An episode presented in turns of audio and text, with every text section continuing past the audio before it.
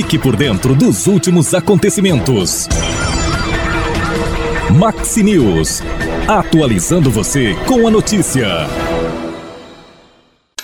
Cotações do mercado financeiro.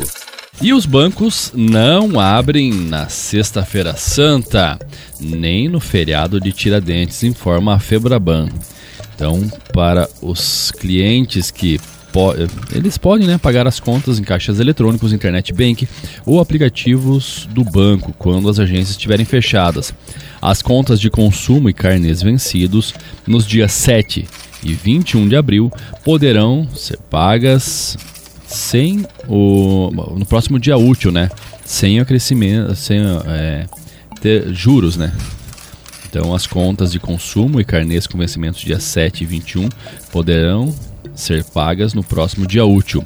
O primeiro dia útil depois da Páscoa é o dia 10 de abril, após o feriado e após o feriado de Tiradentes, dia 24 de abril.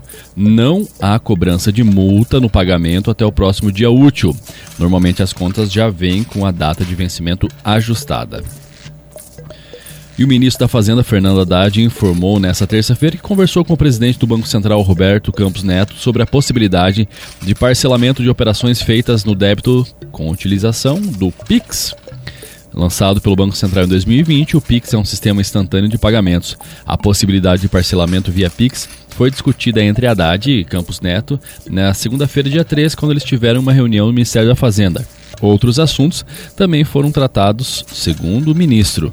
Para o titular da fazenda, o parcelamento de compras com o Pix pode melhorar as condições de crédito no país. Só a gente agora entender como que será feito nessa sistemática aí, se será feito. E o seguro de danos pessoais causado por veículos automotores de via terrestre, o DPVAT, voltou à cena após anúncio de que novo modelo está sendo elaborado pelo governo, que pretende anunciá-lo no final de 2023. Tudo indica que o serviço voltará a ser cobrado, após ter sido extinto durante o governo Bolsonaro por meio de uma medida provisória. A medida de extinguir o seguro obrigatório de veículos foi tomada na época para reduzir os casos de fraude e diminuir os gastos públicos para manter o recurso. No entanto, após uma observação acerca do trabalho da seguradora líder responsável pelo DPVAT, a Superintendência do Seguro Privado, a SUSEP, iniciou uma investigação e descobriu um caixa extra de mais de 4 bilhões de reais. Por esse motivo, a SUSEP decidiu interromper as atividades da seguradora e assim a Caixa Econômica Federal passou a ser o órgão administrador responsável. O valor adicional arrecadado foi usado para quitar as quantias anuais que seriam pagas pelos eh, condutores né, nos últimos dois anos.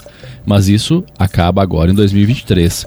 A partir de 2024, o saldo será finalizado.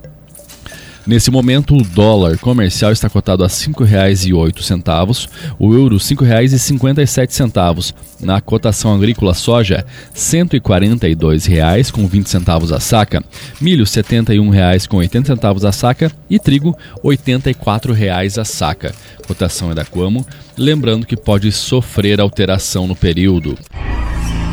Maxi News. Você ligado com as últimas informações.